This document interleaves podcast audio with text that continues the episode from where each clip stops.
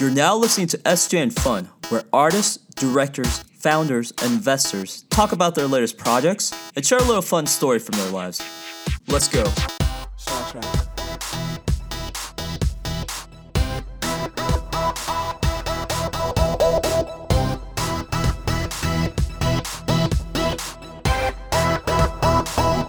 Every, every, every, every, every, every everybody needs to make In episode 6, we talked to Yifu from Digital Domain at Sundance Film Festival about their new VR film called Microgiants. Digital Domain is one of the leading visual effects studios in Hollywood where they've worked on massive projects such as Spider Man Homecoming, Fast and Furious, Ready Player One, and Avengers Infinity War.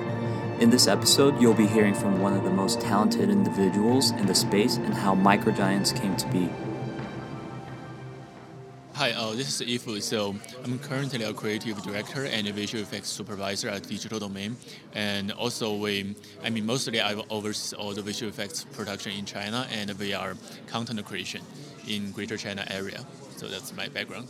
Awesome, awesome. So we just uh, checked out one of your uh, really good, pro- uh, great projects. You even got a little, uh, uh, you know, a little Yeah, ladybug. I'm sorry that I, I just kind of spaced it uh, with Microgiants. And so, um, could you give a quick uh, overview of Microgiants, what it's about, and uh, its element in VR? Sure. I mean, it's a full CG rendered animated VR short, and which allows the audience to become a tiny little insects and enter the insect life in a jungle. So in the VR world, the, um, a tiny little flowers will become mighty trees, and all those tiny little insects, cute insects, will become furious beasts in the short. So. Yeah. How did you come up with the idea and concept? Uh, how did you get it from inception to uh, what it is today? Because originally it's like I started thinking, so since VR is totally different from a 2D screen, so what type of story is better to, I mean, it's better for VR, for, for this medium. So I started thinking, so so the, the strength of VR is which will allow the audience to enter an environment which you will not be able to, to go in the real life. So I started thinking, okay, so there are a lot of like VR content like allows you to go to the space, the, the, the ocean, and maybe travel around the world. But there is no VR content which allows you to be shrinked and become a tiny insects. So that's how I started the concept. And also, since we are digital domain, we have the capability of doing like photoreal um, photoreal animated shorts. So that's why we started this, started pitching this idea to the company. Mm, interesting.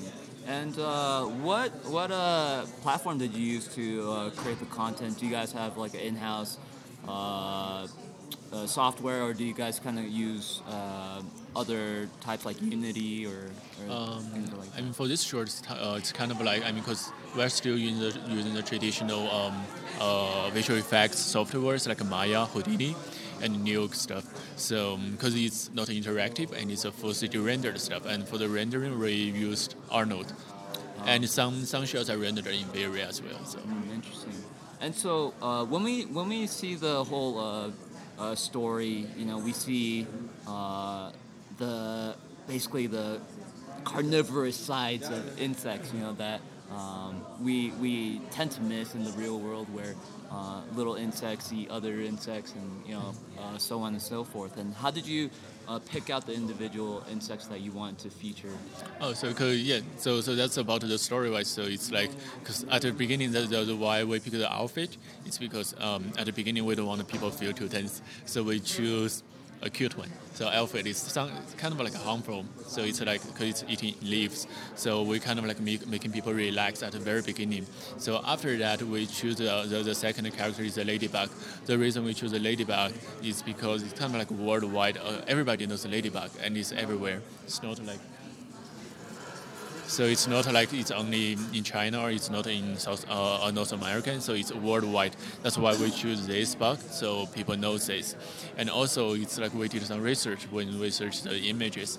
A cute ladybug in the VR world when, when you enlarge it, it will be kind of like scary. So that's why we choose this character. And after this, um, I, I think the third thing is about the romantic part. So two ladybugs fall in love with each, with each other. So that's also want to make people laugh. So some some funny point. So after that, it's a scary one. So the spider comes out. So um, and we made those extremely close-up shots to make people look at the spiders, all those eyes and furs on the spiders. So kind of trying to scare people. So um, that's like the basic idea. And so after that, it's kind of like, so so what's the next thing on the spider? So we realized there is kind of like special wasp. They will lay eggs inside of a spider, and the eggs will hatch inside of a spider and eat the whole spider. So become baby wasp. So we feel this story in, it's kind of like unique and interesting in the in the insect world. So that's why we choose this the, the fourth character um, as a wasp. So and the end why we choose so the bird is called bee eater. So it's it, I mean that bird always eat all kinds of wasps and bees. So it's kind of like a hint. So if we have a chance to do a sequel, we will do another life between birds. Like eagles eating small birds, so, so that's, that's, a kind yeah, that's a great uh, follow-up idea. I'd love to see that. Yeah. Um, working on this project, uh, what sort of troubles or problems have you, uh, you know, faced? What was challenging about uh, working on this project? Uh, I think the most challenging part is about the production because the concept and the story is kind of simple. So we don't we, we didn't spend a long time to do the story and the concept stuff because it's all photoreal and we we can just find some reference image from the internet and do some research. So but for the actual visual effects production, it's kind of oh it's huge. So it's like um, originally I told my, I, I told my team please uh, maybe make a 3D asset of, of a ladybug and it's oh simple and easy. But after we dig into the details, we realized oh no actually all those insects in this movie I mean, the workload is like a giant beast. So, so yeah, and, and since the resolution is 4K, and I mean a tiny little insect, uh, a ladybug, normally you can only use maybe one or maybe like 8K map, so you can fit in all the texture and show all the details in, in a normal film. But in this VR, we used 50 8K texture map to show all the details of this tiny little ladybug, and as well as the other insects. So that's like the craziest part. And also, it's like at the very beginning, you can see this green leaf. So I told my team, okay, make uh, can you model a leaf for me? And I was simple and easy. But actually, when it goes inside, it's kind of like it's a whole environment. It's a, tiny leaf. It's like a street.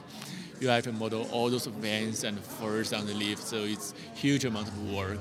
And when it comes to rendering, and normally like um, even though like those Hollywood blockbusters, they render at maybe 3K and uh, 3.5K. So for IMAX, I'm maybe 5K right now. So but in this VR experience, and, and also when you do when uh, when when you do movies, you don't have to render everything because always like you, you only need to render like 3D elements and compose it with uh, um, the, the, the actor and actress. But in VR, you have to render everything at once.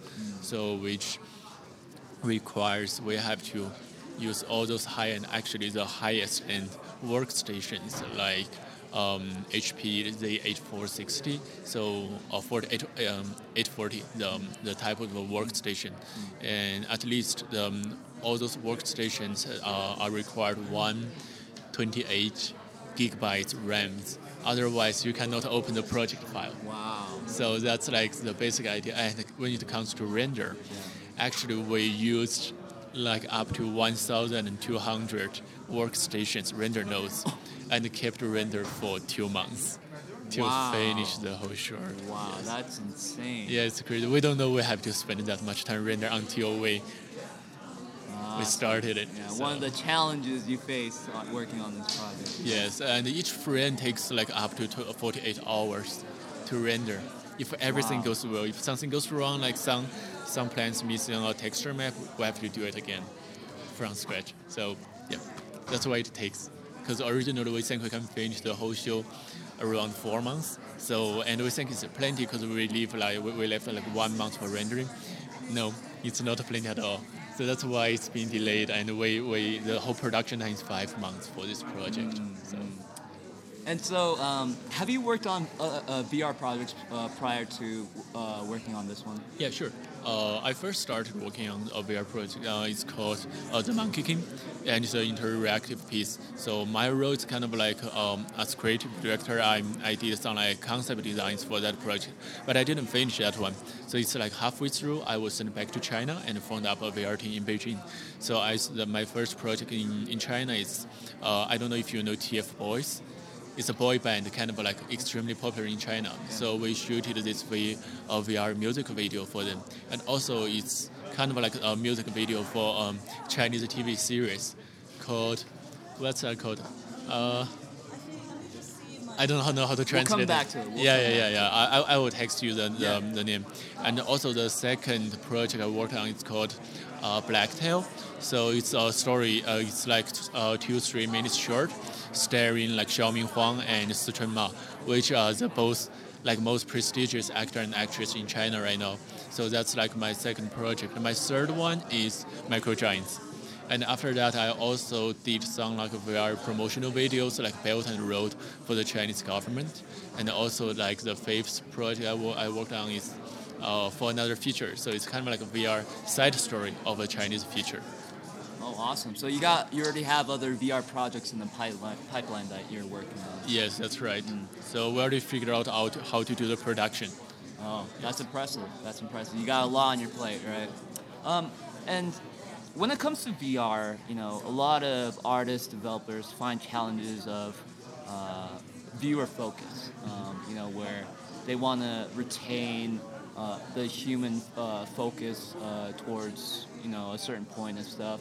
Um, what what's your take on you know uh, 360 and how um, you know the ability of people freely looking around yet you want to tell a story and having them hone in on certain characters or objects um, how do you manage to do that with uh, Microgiants? Uh, I think in VR, it's like we have to magnify its strength, which is the freedom to look around.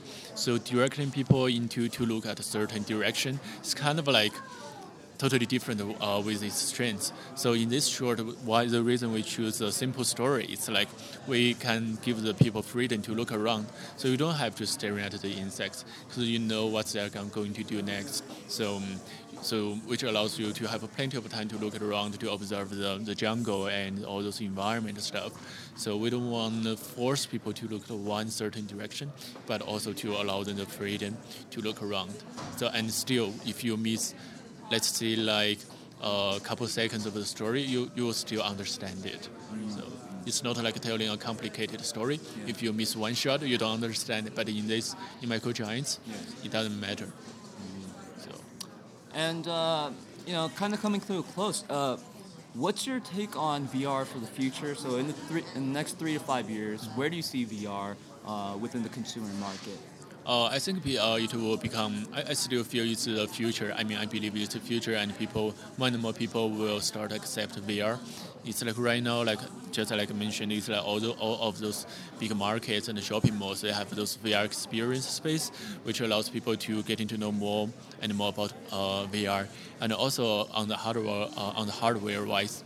So um, when time flies, so it's just like televisions when it becomes smaller and smaller and even maybe in the future you don't have to wear a goggle in front of your face. So maybe at that point vr can be extremely popular. So and another reason i believe vr is the future it's like just look at the traditional movie history. It's like from a tiny uh, tiny screen to movie theater to imax people are kind of like wants to see story in a big screen. And in vr it's the ultimate big screen so i think it's, it's like the, the biggest IMAX ever, actually. Mm. So. And so, for people that are interested in uh, checking out Micro Giants, when can they uh, see it, and uh, uh what platforms can they uh, view the experience? Yeah, so for Micro Giants, it's designed for all platforms. So in the future, after Sundance, we'll start to distribute this short in all platforms. Okay. So. Awesome, awesome. Okay. Well, thank you so much for your time, and uh, I, uh, I'm really uh, looking forward to uh, seeing how uh, other people will take it. Uh, for me, I really enjoyed the experience, and I look forward to checking out more of your projects in the near future. Yeah, sure. Thank you. Glad to meet you. Yeah, thank, thank you. you. Make sure to visit vrandfun.com to learn more about Yifu Microgiant, and how Digital Domain is innovating the VR space. If you like this episode of our podcast, please make sure to like and subscribe to our podcast channel. SJM Fun, signing out.